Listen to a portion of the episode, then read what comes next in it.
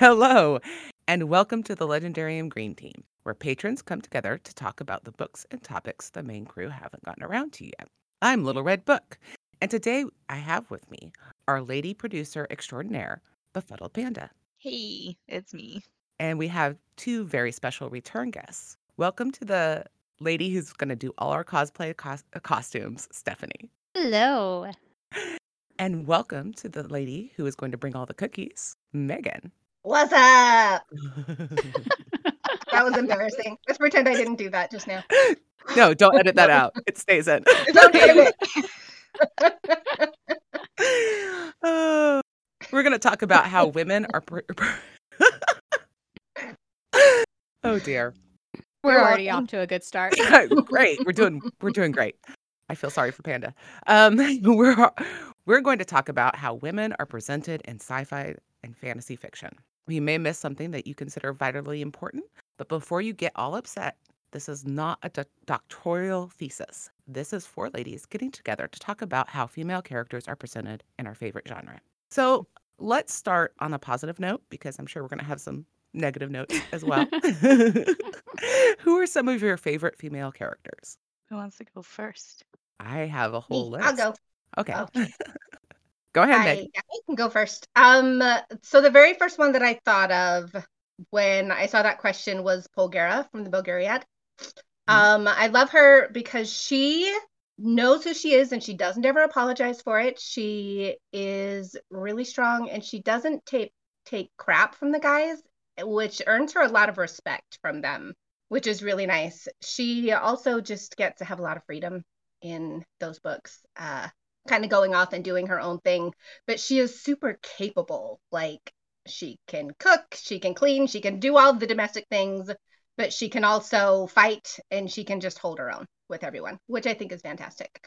Um, and the other one that I want to bring up, I personally think is also a very strong character. Others would probably disagree with me, but I just want to bring up Cinderella. I know she Mm. is everybody has their own version of every retelling of Cinderella because this story has been around for hundreds of years. But um I personally just really appreciate that Cinderella does the best that she can in the situation that she is put in. She works really hard. She takes care of, you know, people who don't treat her well, but she doesn't really let it get to her. Um she continues to be kind, she continues to work hard, she continues to hope and to dream for something better because she knows what it's like to be loved and so she hopes for that in the future and then um it's really only when she has done absolutely everything that she can and is not able to move any further that a fairy godmother or Mm-hmm. if it's the Egyptian version, a hippopotamus has to come and save her. I've not read that Um, version.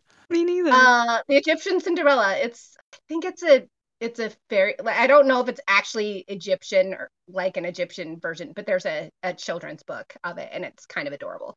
Oh, Um, but yeah, I just think Cinderella is fantastic.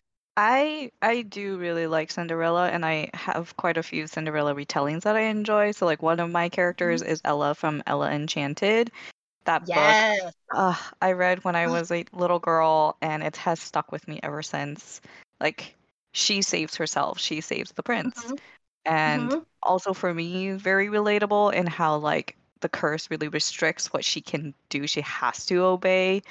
And I had a very strict, sheltered upbringing, so I really, really related to her. Um, I'm much better now, thank you. Uh, but also like the whole thing about uh, uh, Cinderella is like it does show women helping women where the fairy godmother is Mhm. helping her. So I really appreciated that.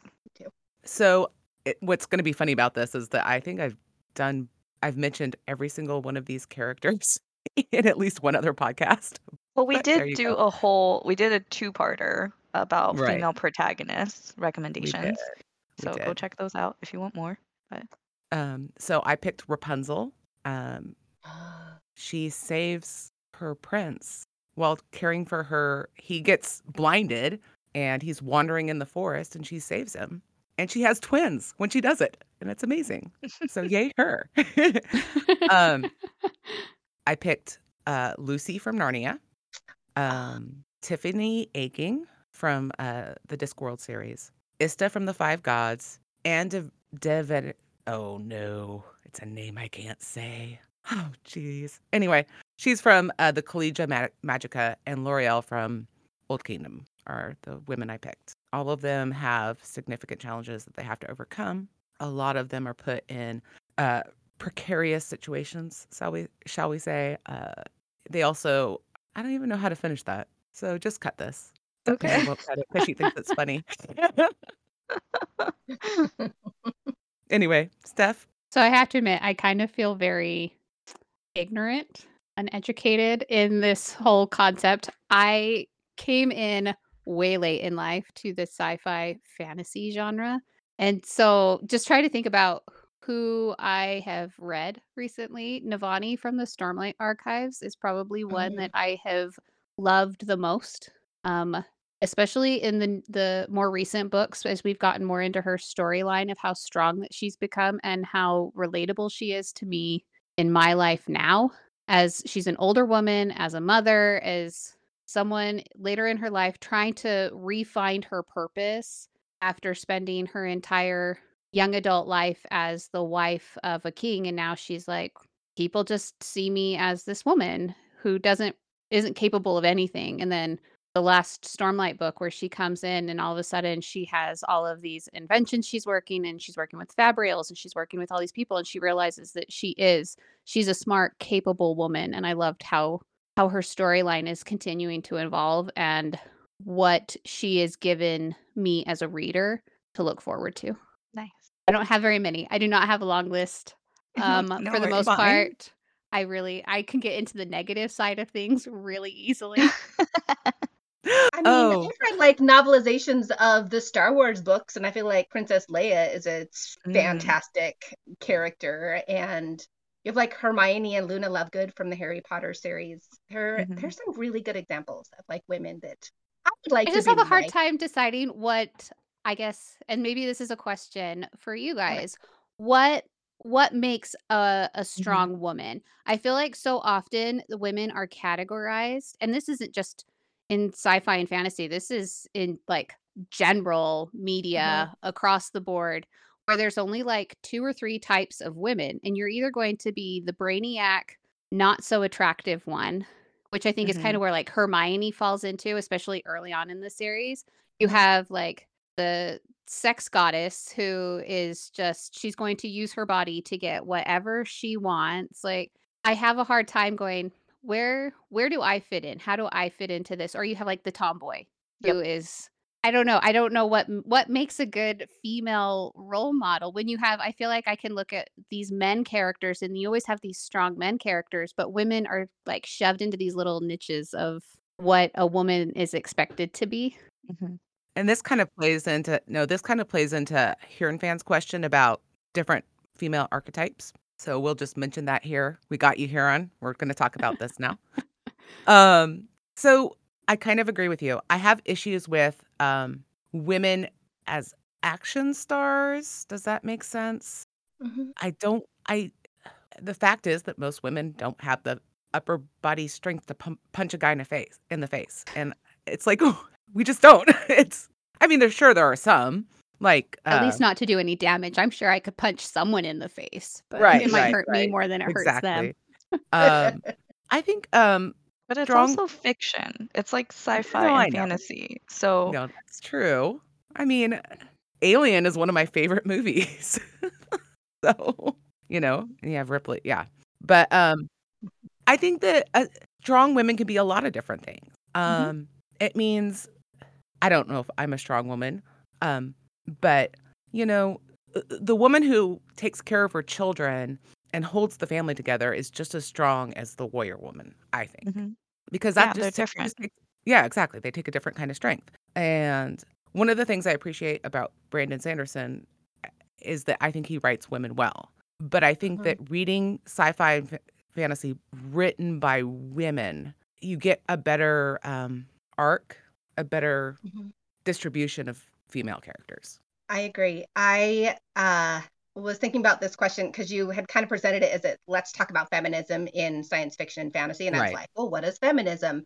Because it means like being a woman, like Stephanie says, it's not archetypal. Like we may be perceived that way, like we may kind of be put in a box from the outside, but as individuals, we know what's important to us. And I feel like strong women are the ones who um, fight for what matters to them. So if for them, like what, like you said, it's meaningful them for them to stay home and take care of the kids and support her husband doing his job, and then you know, or if this is a woman who wants to be a mom but also wants to be able to work outside of the home or you have um, these women who want to go and fight like actually physically go fight and be a superhero in these stories like you just these women who know who they are and they're like this is what i have to contribute. These are my skills. I'm going to do this. I'm going to make this happen regardless of what outside um, influences may say. Oh no no no. You're in this box actually. You're a tomboy because you want to go fight. And it's like well sure, I have those skills, but also I look hot in a dress, so I'm gonna do that too. um, you know, like let, us not. I mean, I can Gal Gadot that all day long. Like any, I, I, can fight. I can be like I can be the sweet mom with my kids. Like you can do all of these things, and uh, like for well, me, that's what I think feminism is. Because I, I hate it when people are like, "Well, feminism means that you're not a mom and you don't stay home." It's like, no, mm-hmm feminism means you support other women in what matters to them, but you get to know them and you find out what those things are. So I just want to get back to the bear thing real quick, or the okay. bear, the mother thing real quick. So mothers are the kind caring per- people, Perfect. but they're also mama bears. You, yeah, yeah they def- they part of being a mom is going to bat for your kids, like when they need it. So anyway, mm-hmm. what do you think? What do you think, that. Panda?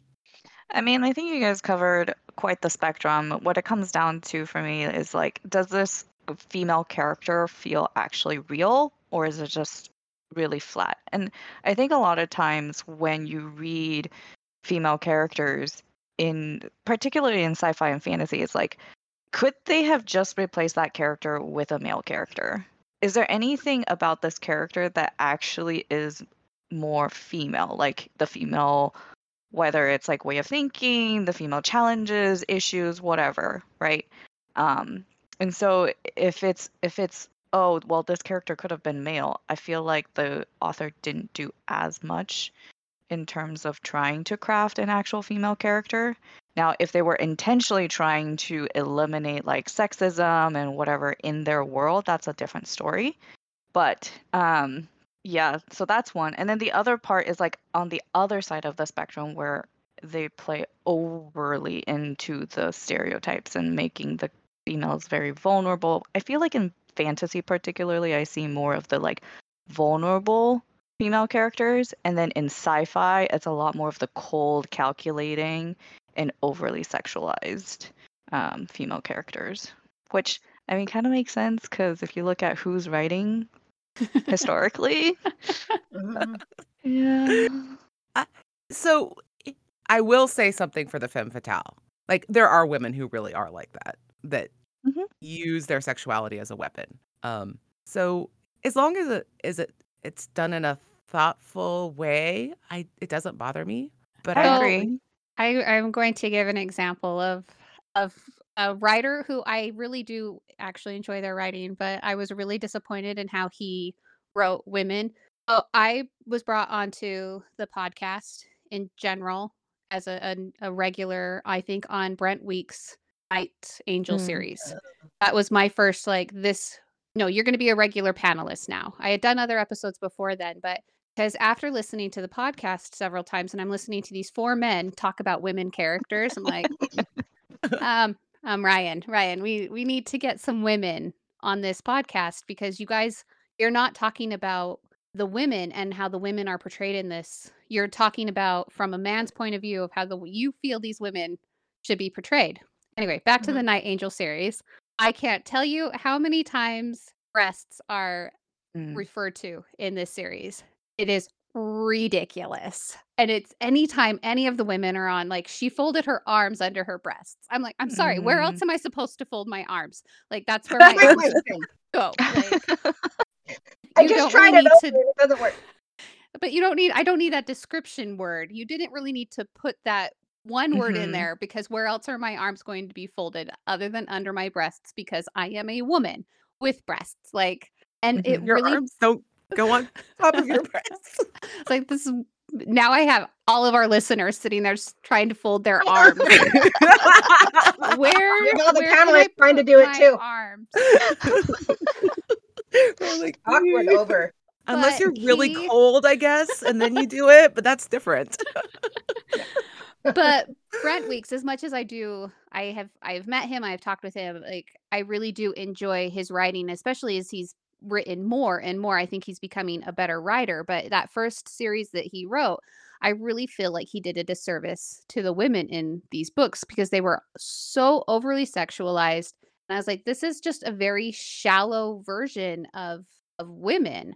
We're more mm-hmm. than just of course there are a whole lot of prostitutes in this series. Like it makes There's sense that these women are using their their sexual like use it because they're prostitutes sex sells it's kind of their job. I can understand where he was coming from with these characters but I, they just felt so shallow and that's one reason why like i was like ryan you you have to do more and you need to get a female voice talking about women because female women are going to read women differently in Mhm. literature.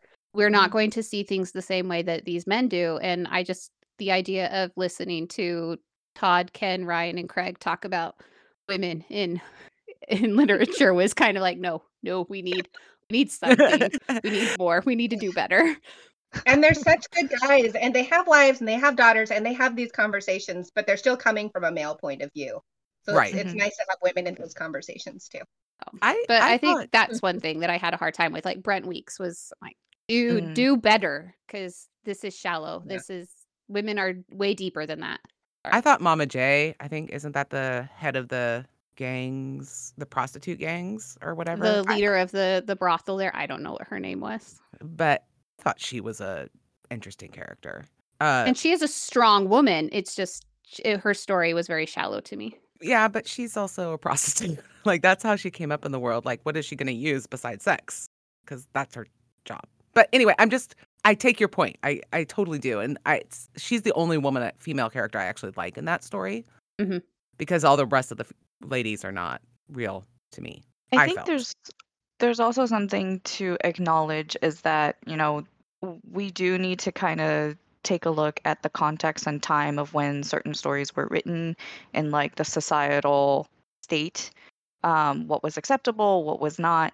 But what would be bad is as society has progressed, and yes, in in general we have, um, like women today are much more privileged than you know women 50 years ago and if the literature that is being produced today that are supposed to reflect today's society and aren't, they're still stuck in the past, that is a problem.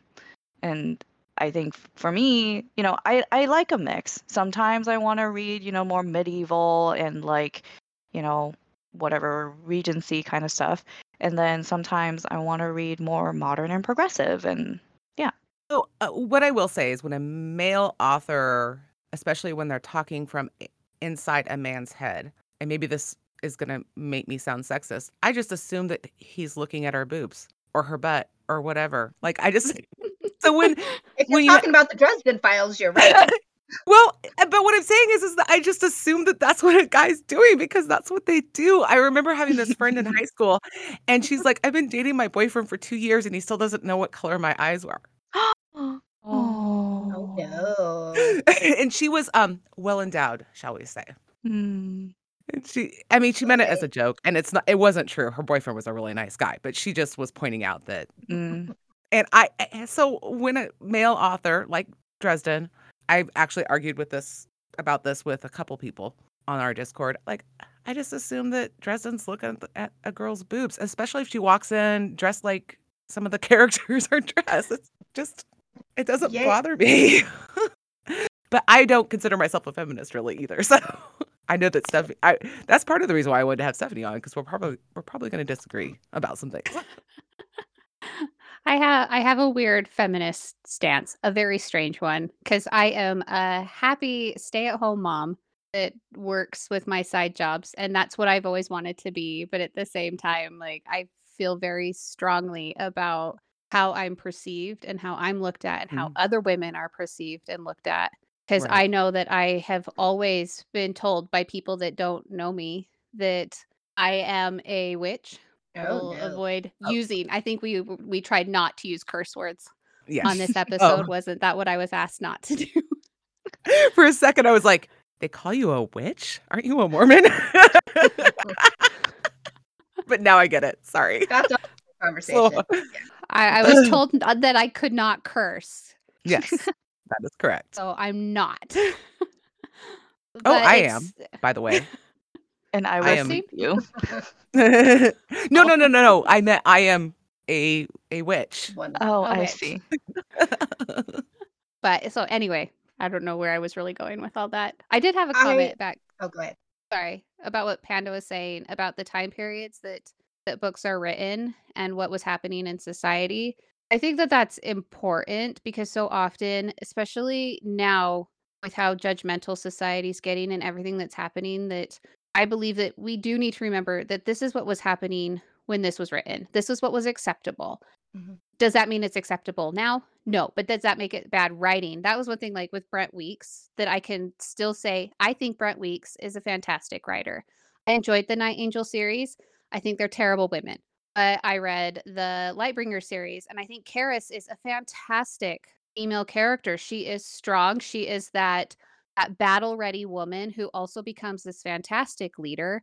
But I think it's one of those things like do better, and Brent Weeks has, and that we've we're moving forward in society, and that there are better women are becoming better characters as authors are trying to do better instead of just having these these boxes that women have been put in for so long they're breaking those boundaries and i i appreciate that i think it's fantastic I do too. I have really been enjoying um stories about women who like yeah, I I grew up with fairy tales. I love my fairy tales. I have the green and fairy blue fairy tale books behind me like I Hans do Christian too. Love it. They're so good. Oh, they, They make me so happy.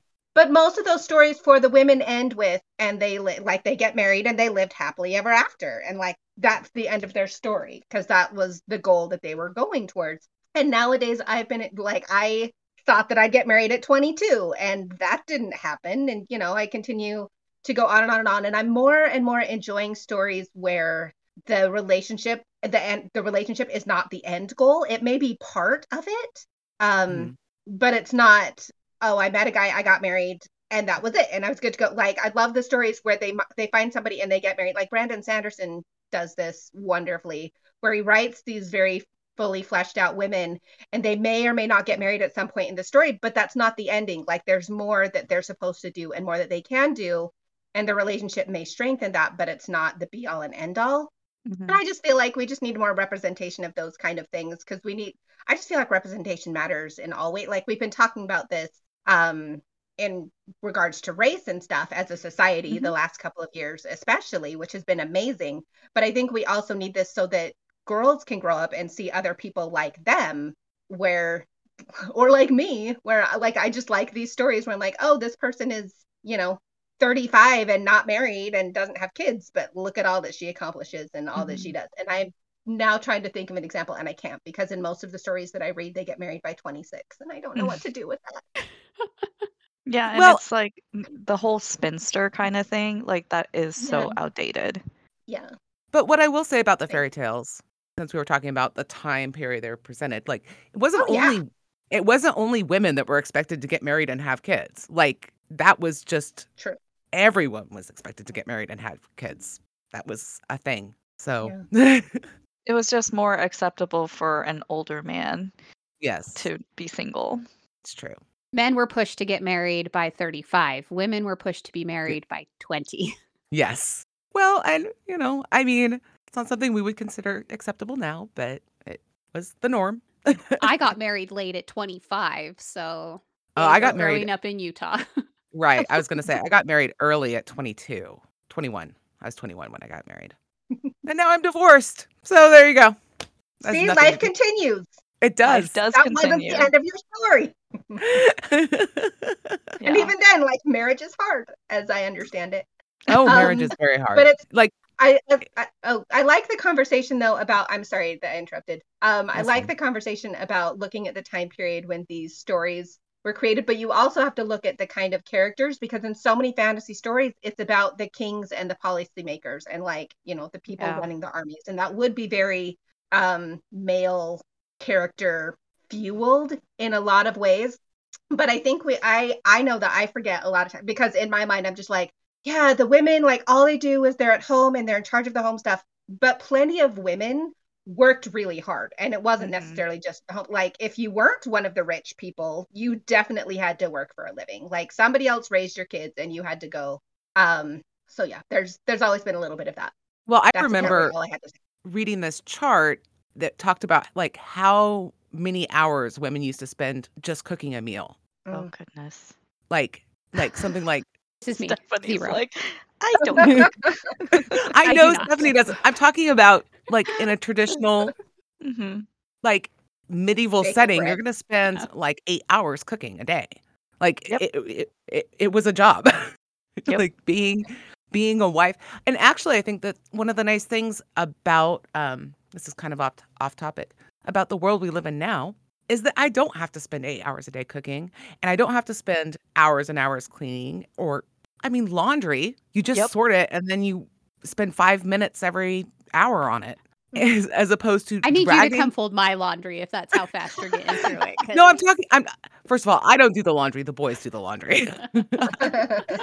no, but my point, I'm just talking about you sort it, you put it in the washer, and then you walk away. You aren't hauling a, Yeah. a bucket into the yard and start stoking a fire and boiling the whites for three hours and stirring it and trying to keep the toddler out of falling into the fire, which was a thing that happened.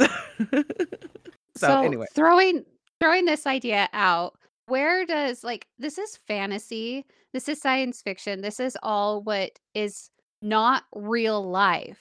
hmm right. So why so often do we have to use our own lives? Like there are so many That is stories where true. you have men are the king or men are the leaders and men are doing this and it's so parallel to what reality actually is. If this is truly fantasy and this idea of anything can happen, I mean dragons, trolls, who knows what else, like hmm why are we so often stuck parallel like i i think i have an answer but you guys have, have maybe have a better answer but like why do we have to continue parallel to reality what society is is doing? Why not? This is fantasy. Why can't we do whatever we want like let's be amazons or something i don't know Just so I don't have to cut off my left breast. That's what they did because I know, those I things. that, that took me a minute to process i was like why are we cutting off our breasts but i forget archery is a What? thing Amazons. They cut off their The left Amazon breast. oh, I didn't know that. I had this conversation after I did my cosplay for Brigitte for um, Jordan Con earlier. She's this year 'cause amazing. She's an I love her, by the way. I do too. I Uh-huh. think she's fantastic. But yeah, some I don't remember who made the comment while I was working on my cosplay about my archery, and someone commented about cutting off my breast, and I was like, "That's a thing." Ah. and now, no, it is a thing. It was a thing. it- I- if they were even real, that's just yeah, I don't think anyone is really. I don't know any Olympians that are like, yes, I had that surgically removed, so I can get a gold medal. I don't know. But I do hope that we are kind of moving into an age, especially since there are more female writers out there. Um, I think there was just a time where it was really hard for women to get published, especially telling women's stories, because publishers would say people don't want to read stories about a girl king. They don't want to read stories about XYZ. Like these publishers were just kind of in this weird mindset. Whereas nowadays, there is a lot more of an audience that are like, oh, we can literally double our readership if we write stuff for women. Um, especially if they're interesting women. Um, because you'll have a story like I I love Brandon Sanderson stuff, but he definitely has more women than men, or he has more men than women in his stories. But the women that he writes are fantastic women that you want to root for, for the most part. I'm trying to think of an example of one that I wouldn't want to root for, and I can't. So there you go, winning. Um, Good job, Brandon Sanderson. well, the evil returned person. I think Oh, that's sure. purposely though that you don't. No, want I to know, root but I'm saying, them. but do you really want to root for her? Megan does. but I understand her motivation. oh, I do. Poor I like Panda. we gotta get off. We gotta get off this because Panda has not read any. I'm- cos- As I'm long so as sorry. it's not spoilers, then I'm good. okay. Well, there's a, a a woman that you don't want to root for. Okay. Good point. Good call. Um. Oh, geez. Okay, so where are we, guys, in this conversation? All over the place. We are. It's Well, literally can't pick a wrong topic at this point. I I can bring something up. So, um, I was reading. I was, you know, just like trying to prepare for this episode, and I was reading a Guardian article, and it was written Oh, by no, the this. Guardian. This is by going to be this- very angry. Sorry, I said it's going to be. Is it going to be angry? no. Oh, okay. Why would it be angry? I've read a couple Guardian articles on our uh, genre that have been very angry. So, Oh. Well, in a no, it's not. It's not angry. Um, so it's this woman who was asked to contribute to an anthology, and it was the topic was like, you know, women inventing the future. So she was supposed to write this sci-fi short story, and she, you know, grew up reading sci-fi, but she's not like a professional writer, and she was like trying to write the story. And I'll just read an excerpt of her her article. She said. As I began writing my story, I collided with some deep biases about sci fi I had never realized that I had internalized. The first concerned my protagonist. The heroine of my novel is out of average intelligence, clumsy, and without any discernible special talent other than putting her foot in it.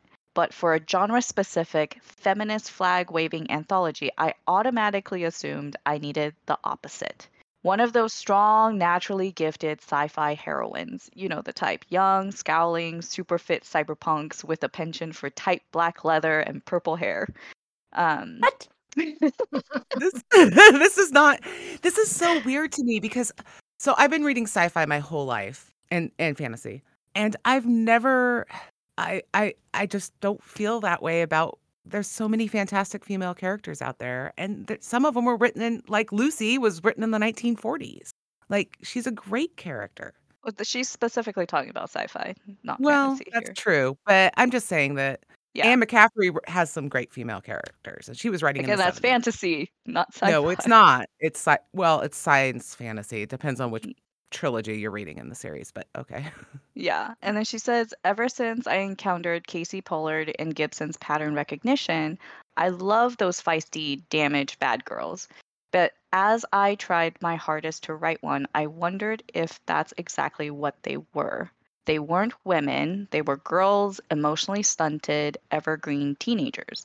That realization prompted a more worrying one. In my youth, had I, extremely uncool, unrebellious, and unsexy, simply assumed I wasn't sassy and shouty enough to translate a literary passion for tech into a job. Is that why I wasn't now raking in the billions in a Shoreditch co working space? So, my heroine became 47, plain, pragmatic, and gay. And I think what she was really getting at is like, you know, the stuff that you're reading what Megan was saying, represent- representation really does matter because, you know, especially in your formative years, like you're just absorbing these things uh, subconsciously. And then later on, it, it can actually impact like your view on your own capabilities and what is acceptable and not. And she closes um, her article with the best science fiction has always been that which most powerfully disrupts our expectations. If adding more and more varied depictions of female life helps uncover new ideas in sci fi, from hard to soft to the genre skimming hybrids, that makes for better books. And the better the sci fi, the more likely it is to dislodge old thinking, spark new ideas, reach new readers, and perhaps change the future, whether the giant alien warrior queens mention their periods or not. I think that really encapsulates like what we were trying to get at is there isn't just that one or several type like handful of types of strong female characters. It's yeah, sometimes you want to read about, you know, the grandmother who like had kids, lots of kids when she was young, but she's still like the pillar for the family. Or you want to read about a young teen girl trying to figure out who she is and taking, you know, her career or passion um, in her own hands. Yeah. So I would recommend to the author the Vorkosigan series by Lois McMaster Bujold because the main character is, in fact, a middle aged divorcee who's super smart in the first book. Um, And that's not a new book either. and I, I don't know. I Well, you don't know what she has and hasn't read. no, that's what I'm saying. Like I'm just saying, I would say read this book because this this is the type of character that mm-hmm. you know what I mean. She's a very yeah, deep that, character. I think the thing is like that is one example, whereas it should be there should be much more. I agree. I 100 shouldn't be the exception. I agree. And I would also she doesn't read sci-fi or she doesn't read fantasy, but I mean Terry Pratchett's witches witches books are just fantastic women. I didn't like the first one. That's fine. I- You can not like it. You can be wrong. I'll let you panda. I had a conversation with one of my girlfriends recently, though, who talked about how she didn't really care for science fiction. Um, and I forget exactly why. And now I'm bummed because she was. Oh, it was. I was. I was telling her that I was reading The Golden Compass, Mhm. and um, and now I'm not even sure if that's science fiction. no, it's not. it's That's okay. a- it is- Borderline Right. a little bit. Okay, maybe she was saying she doesn't like fantasy, and I was just like, but why? Fantasy is the best one. Um, and she was just saying that like she just kind of had fantasy pigeonholed as this one thing where it was Mhm. knights and dragons and blah blah blah, and that just didn't grab her. But she said she read um, the Golden Compass and was like, oh, if more fantasy were like this, and she's actually been able to go and find a lot of things that she's really liked. But you kind of do have to go and look for that, and it, it does seem like fantasy for a long time was just kind of one thing and science fiction was just one thing and now Mhm. it's really branching out and you do have to do a little bit more work to figure out what it is that you like i have to like i have a really eclectic taste and i apparently like everything but people will ask me you know well what do you like to read and i'm just like uh, All the I, things. I don't know how to answer that question i like science fiction i like I, well i like some science fiction i like most fantasy i like some historical fiction i you know Mhm. go back to the classics. You got to look for those, but it's it's hard as a as a young person not having those. And I my one of my nieces, both I have two nieces who are 12 and they both love to read and one of them is hugely into fantasy and she's recently discovered um the Lunar Chronicles, which is Mm, one of my mhm. favorites. And one of the and I personally it's probably more like science fantasy, but the science does kind of drive it. I mean, Cinderella is literally a cyborg that kind of matters in the story. Yeah. Um, but I, you know, that was one where she's 12 and her mom said, I've never read them. Is that something she should be reading? I'm like, oh, they get really dark. So maybe she should read a year or two.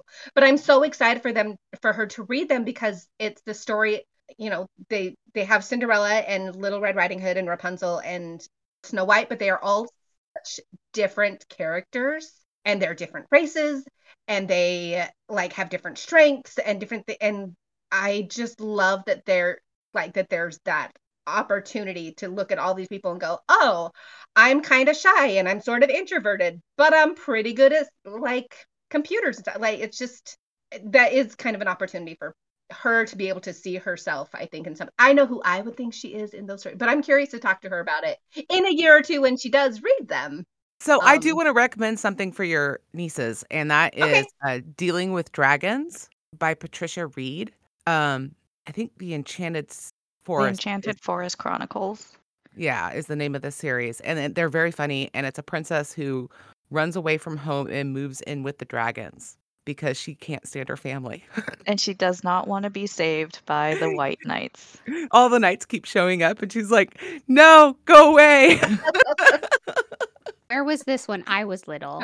So, I right? know. I want that. Oh, I didn't know anyone reading science, like fantasy and science fiction when I was little. Yeah. 'Cause that's that was the type of person I was. I did not know anybody. I didn't have a large community of people to talk to about these type of books until I joined the Discord. I I was basically the only person that I knew that read extensively in the genre, you know. So anyway, that's kind of off topic. So It's so great though when you find those people that you can talk about it with. Mhm. Oh, exactly. you're welcome. Oh, thank you. I'm just Um, kidding.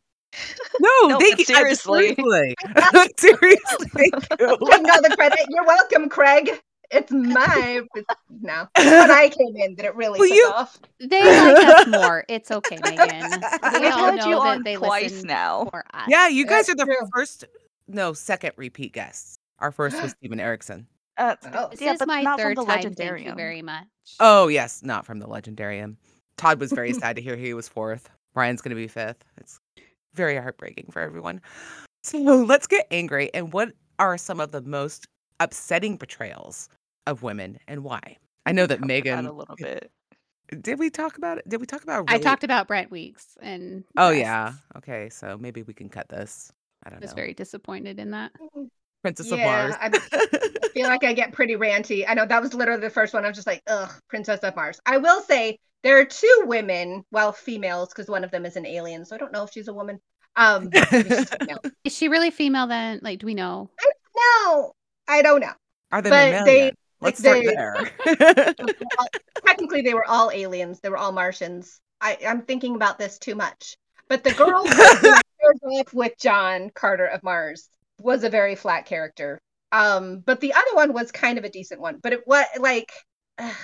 and it's funny to me that having that conversation with um Ken and Todd, like Todd literally looked at me. He's like, "So Megan, what did you think of the wedding?" Because he knew that I would hate it because they were literally chained together in this during this God. wedding. oh my goodness. And I'm just like, first, I mean, first of all, they're naked the whole time in the whole story. Like, it's just all of the stuff where I just Isn't everybody naked though the whole time?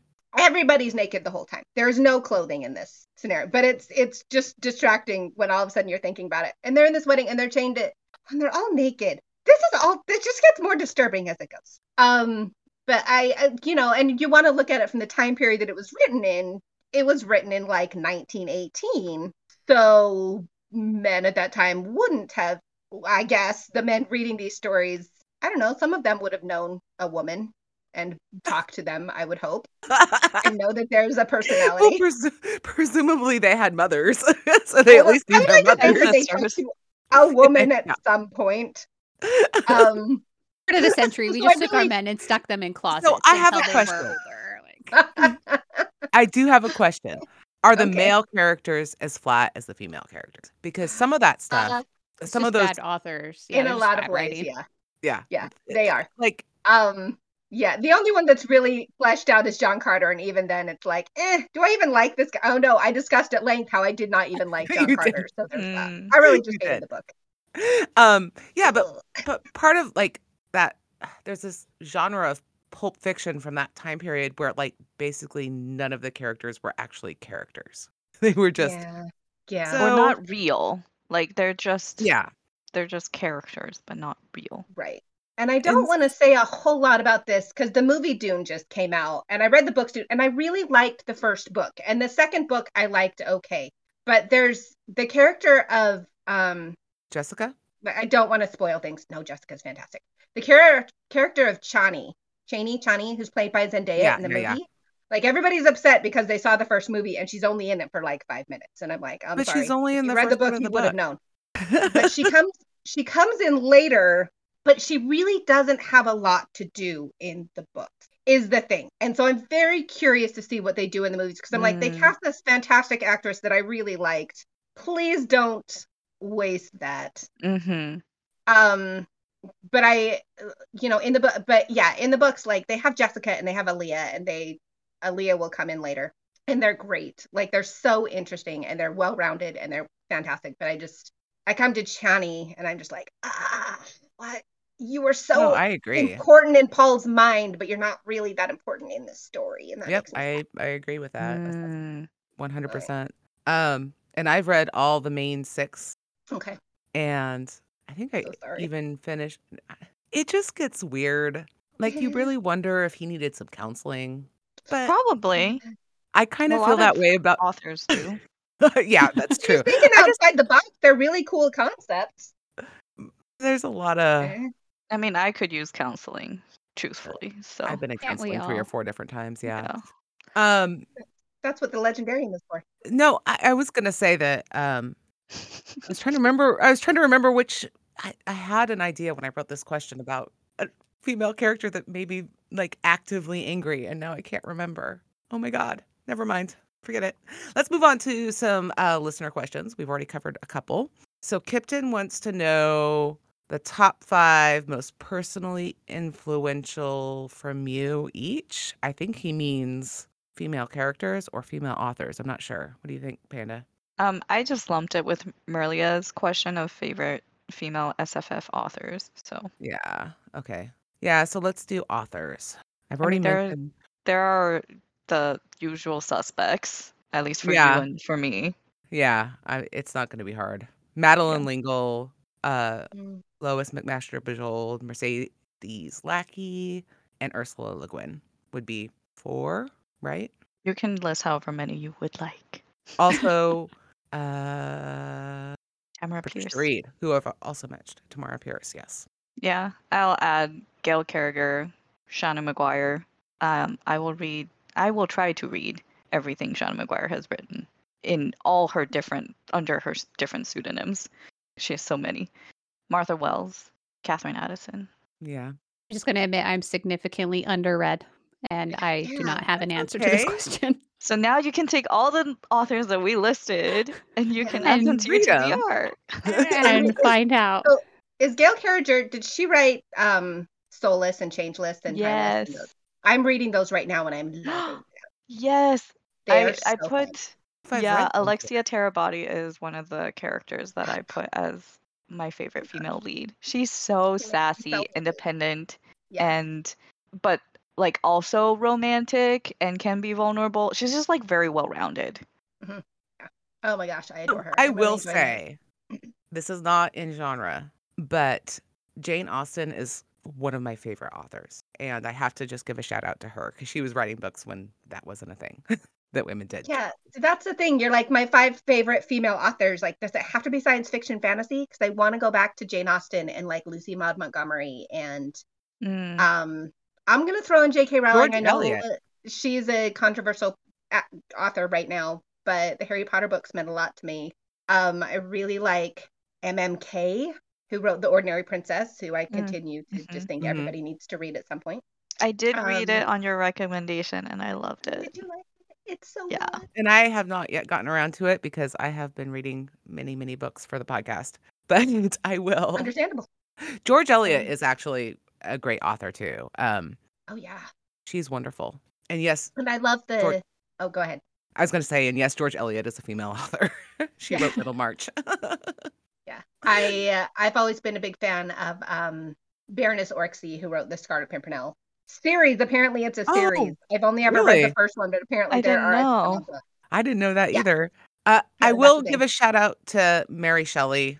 I hate Frankenstein, and Craig will have to yell at me about that, but I hate Frankenstein so much. Yeah. But she was very influential, at least. So just name some female authors, Stephanie, that you like, even if they're not in genre. Uh, Or There do we is a- already name? There is a listener question from Chesky. Why I know. does Stephanie like Regency novels? Why not? uh, I am absolutely a romantic at heart. And love I, think romance and the this is another reason why I'm one of those like weird stance feminists because I love the idea of a gentleman acting like a gentleman.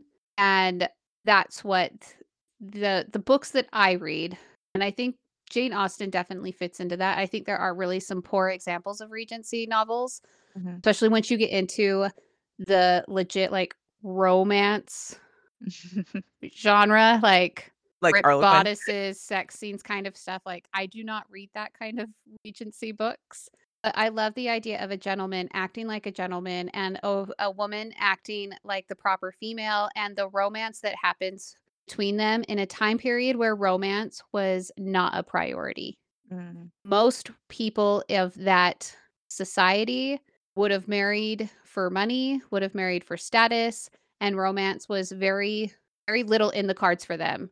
That was, I mean, they even had to the point where they had it was a, a love match. They had a name for it Mm. because it was so rare, like it never happened. And that's the reason I just I love the romance behind the Regency books. And that's really because I just think it's sweet. Oh, yeah, it's so the sweet. nice thing about Regency romance is it's it's right at the intersection of where romantic love and societal status, which was more important. Um, it was like Mhm. a shifting of the standards, and that's what that whole genre explores. The Mhm. only thing I don't like about romance, like Regency's stuff when it comes to women, is that it's always the women are going to be giving up their status and their money to Mm. marry a man below them. Or the women are benefiting from, From the, the status, status and the money by marrying a man above them, which is obviously very true for the the time period. And you can't just change the rules because this is not fantasy, which we can do, I guess. But Weird I if you read one of those books and that wasn't the case. Like that's the whole point of the genre. get those spinster women that are like somehow got money from somewhere because they were they, and they like live their life the way they want to because they're single their, their husband's dead or whatever the reason and they're like yay i'm free and i'm fantastic and So what do you think about Great Expectations, where like literally uh, one of the main characters, Mrs. Havendash, is the old spinster who does whatever she wants with her money that was I had written. money one day that would be me you want to be Mrs. Havendash? just kidding there's so many other people i'd be other than i actually it's been very long Miss time Havendash, sorry. since i Yeah. have read great expectations very long I don't time know if I've even I don't know if I've read that one. it was I like a have high not. school reading book oh wow So like h- how h- Stephanie, how you feel about the Regency novels is how I feel about Hallmark and Lifetime like romance, especially Christmas romance movies. And like I I consider myself pretty feminist. Um but it there are those things like I do like the romance. I do like it when the men are not assholes and you know they actually treat people with respect and are considerate. I have been watching a lot of Christmas romance movies recently, have. so uh, oh, I have- also I have plowed through my Hallmark movies that I have recorded, and it's not even Thanksgiving yet. I don't know what I'm gonna oh do. no! Oh no! yeah. um, the I- Good Witch, the Good Witch, which is you know Yes. sci fantasy esque. Um, Yeah. I love that show. It is so addicting. The drama is so wholesome, and they do cliffhangers so well. Anyway, I just had to say that. I just I just caught up on Netflix this week on the Good. oh, Witch. really? Oh, I'm on season seven. I'm not quite caught up. Good. I Um, have not watched any sad of that- this. that these genres that like Regency romance and Hallmark movies and these and like the bodice ripper whatever that these are so looked down upon when Right. it's like but they're so popular and they're so loved why are we making fun of other people for the things that they love like let's be supportive and be like oh you read all of the Bridgerton books did you enjoy them mm-hmm. that's great I don't know what to talk with about that but sure fine I read all the Bridgerton books me I have not read the them. books. I have I not read the watched the books and I have not watched the series. I've only read the first book. Have you They listened to the a lot of musical? Books. I have not listened to the oh, musical, it's so- Panda. Stop trying to Oh, push this musical, musical onto me. How did I not know this? the I will music send is you the good. link. no, Lady on please TikTok. don't. Send it to Not them. you. Me. I will send it to But again, like if publishers are saying, well, we can't do stories about women, we can't do stories with women as main characters, like, oh, I don't know, science I fiction where this character is kind of nerdy. But they Romance sell, is like mo- there's going to be an audience for it. yeah. And I feel like we should let those people read those things. I think And- part of it is the is the perception of the genre though, Yeah. rather than the the lead. So like they do see, you know, more males buying science fiction and fantasy, but that is changing. Like that has changed a lot over the past, you know, 20, 30 years. Oh yeah, A Court of Thorns and Roses has gone hmm strat like it's in the stratosphere. People are obsessed with these books. and I'm reading them and they are very good. So I support that. But it's like you have things like this where it's kind of under the table where somebody introduced me to these books and she said, Oh yeah, they're blowing up on TikTok. And I looked and I'm like, Oh, these Yeah. really people really love these. It's also Um, I have very another question. YA. Yeah. Mhm. Go ahead, Stephanie. Sorry, I don't want to like Panda. You can finish if No, go ahead. No, go Panda's ahead. fine. Well, She'll just I cut it out. Another question: Okay. Mm-hmm. Are we as women overly critical of women of these women that we're reading about? Like because we are complex women, do we want are we asking too much for some of these authors to have these like overly complex characters? Because part of what I enjoy about reading is being taken out of out of my Right. life, out of Mhm. reality and being Sure. taken and told this story and sometimes obviously you you need characters that fit nicely into a box. They're supposed to fit into a box. That's supposed to be the type of character they are. Obviously, we don't want all of our characters to be that way because then I think it's just bad writing and it's not like that's on the author. But I'm sitting here and I'm thinking like, okay, am I being because I'm a woman and I am I asking too much of these other women in these books that I'm reading and not necessarily just from female authors, but like I'm thinking about. Yeah. like I know Megan and I have talked several times about Vin in the Mistborn series and how Mhm. fantastic she is. She's also very young. She's trying to like er, she's obviously flawed in her own ways, but I I don't know. Am am I just wanting too much from these female characters that I can look up to? Hmm. I don't know. I I I think this is kind of what I was getting at uh, when I said something about how in Princess of Mars aren't all the characters just flat cookie Yeah. cutters. Like I really do think there's a place for that, um, for that type of book because sometimes I just want to read something that turns off my brain, and I am Mhm. perfectly fine with a bunch of flat, ridiculous characters that make no sense. Like the the book that we did, Stephanie. Like those characters were not complicated. I knew what the was shades gonna of milk and honey. Yeah. they're not. it was a lot of fun. It, but the characters are all flattened out. I knew exactly who she was going to end up from the moment the person stepped onto the stage. It was so obvious. And but you know what? And it's it's actually the same with um Dragon's Dawn. There's a lot of that stuff. It's not as pronounced, but yeah, I mean, you know, not every book has to be I think it's about options. Like it's about having variety. So if the majority of the books, like if you have to dig and dig and dig in order to find a female character that is more complex and more well-rounded, then I think that's a problem. But it's not to say like all the books that I read have to have these really complex female characters and be super well written.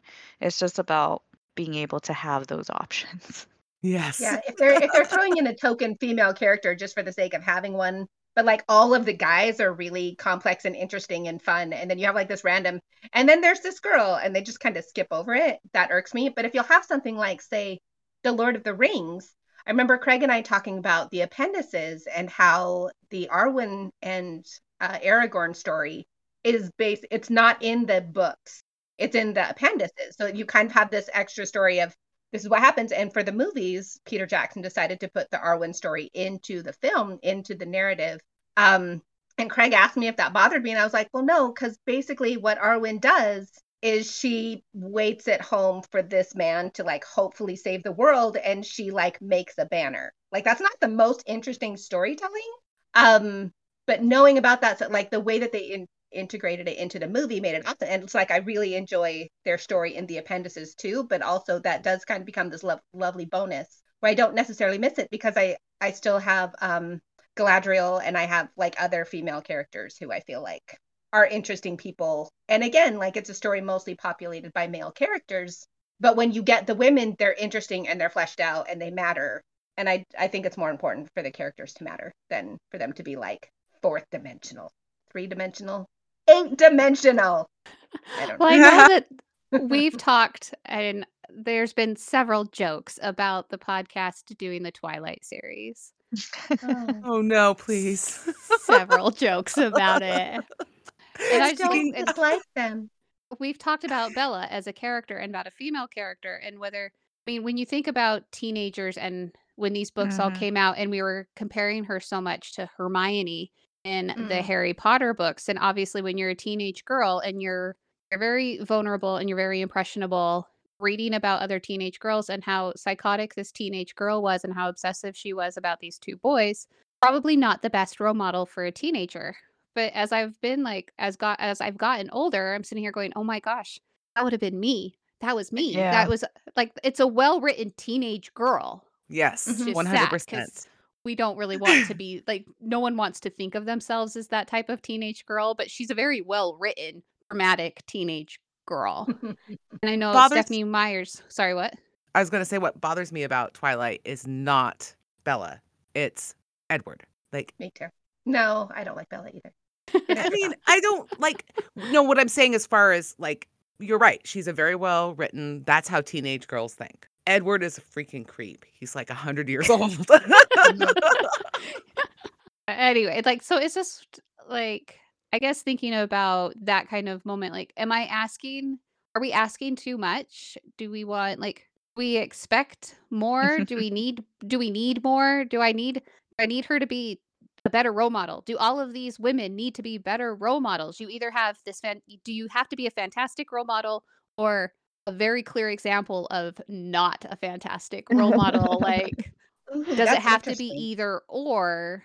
I think it's a balance. Like the the thing with Bella is that it is a bit of a it's a cyclical thing where yes, it's a representation of, you know, a lot of teenage angst and what it's like to be a teenage girl, but at the same time it reinforces what is expected of teenage girls as well. So it's a it's a bit of a delicate balance between like well, Twilight is very popular for very valid reasons. Like people Mhm. related to the romance, people really enjoy the fantasy and vampiric elements and stuff. Um, but at the same time, it's also reinforcing like societal expectations. And so if Twilight were the only like influence for teenage girls, that would be a major problem. What I would like and what we do have is more variety. You know, we've got Katniss from Hunger Games, we've got, you know, however you feel about the Divergent series, whatever. Like there are just as long as that's not the only um Issues Yeah. with Katniss too, though. yeah, and like a lot of, but that's the thing. It's like all these female characters, I don't expect them to be perfect. Like they are going to be flawed because the person writing them is is flawed too. They're only human, but it's And just not about Perfect. yeah. Right. Well, no, I'm not saying I have a problem with um them being characters. I'm just saying that there's I- issues with their characters, and it's I'm agreeing with you, kind of. Yeah. Mostly. But it's also- agreeing with you. I think it's up to the reader, like how much critical perspective they want to bring to what they're reading. Like if you really just want fast page turner, right? You know, popcorn kind of thing, totally fine. I love that. I need that. I can't always be reading dense, heavy, like Malazan. blah. Sorry. You don't want to um, read that? Only that? I thought you were. No, I do not. I I need my contemporary romances. Do we treat the male characters the same way? That's a good question. huh? The way we tr- do you mean how we criticize the male characters, or Yeah, I feel like like obviously I we have I don't know, it feels like there is always one girl and two boys. Like I remember there was this huge conversation about Hermione and Hermione shouldn't have ended up with Ron. She should have ended up with Harry and it would have been a Mhm. better story and blah blah blah. no, And I'm it like wouldn't have. I like No. Hermione and Ron and I think there's nothing like why is Ron why why not Ron? Like and then Yeah. like Twilight there's Edward and there's Jacob. Jacob. Jacob. I don't even Jacob. we all had other to think about it for a minute. I 100% have a Team Jacob T-shirt. Oh, I Games is I don't have the It's T-shirt, but I should get it because Yeah. Jacob is normal. Oh, but then he imprints on the baby. Oh, and then it's all weird again. Ah! It all gets Okay, very Sorry, I brought up Twilight. I did not. I But did what were you mean saying? To- To... Yeah.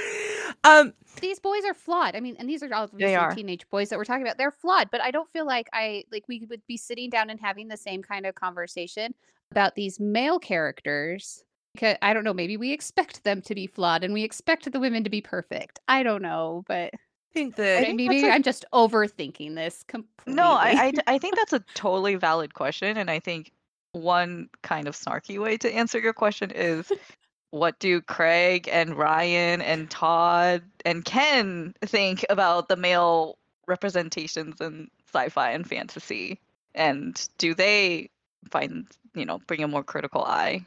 I we're would gonna say sit me and Ken down, and me and Ken are gonna have a conversation. yes.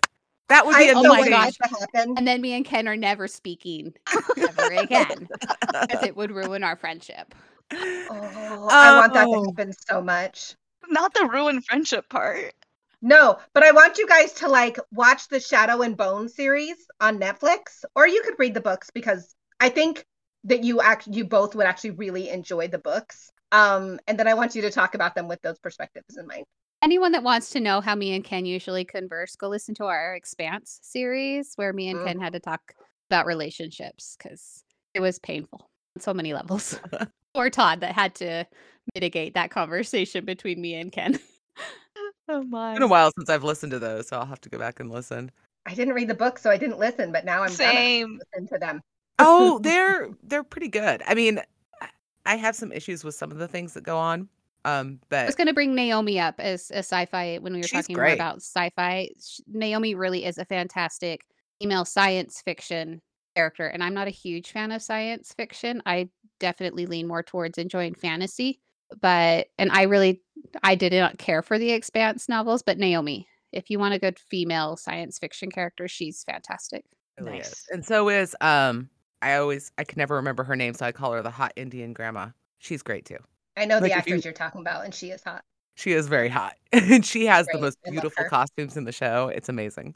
Oh, and the T I'm like, I don't know who in there was. Yeah, I I know who you're talking about now. I don't know what her name is either, but And I can't even believe we didn't even Megan and I have talked about the women in the Wheel of Time since that just came out, the TV Oh show, and the women Well, and Meg- how I don't think there's a really a strong female character in the Wheel of Time. Megan and I still need to talk about Jonathan Strange and Mr. Norrell. I know. I have to. I I'm I- I'm reading. I, I'm booked till my March. friend is making me read this Court of Thorns and Roses, and I just can't get myself to sit down and read. And I'm like, I'm really enjoying it, but I can't get myself to sit and read. I'm in the same So yeah, boat. Jonathan Strange. We are going to get to it, Little Red. Next I've year. Next We're year. gonna do it. next year. So, thank you for joining us today. Thanks, Craig, for loaning us a little corner of your media empire, and for Horizon Brave for starting this all. Thanks, Megan, Thank you. This was fun. and Stephanie, I loved being here. and Panda. Thank you. Have a good night, everyone. Bye. Bye.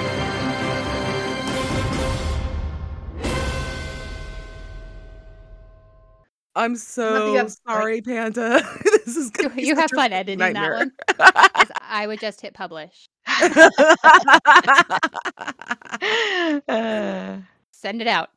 People enjoy the randomness.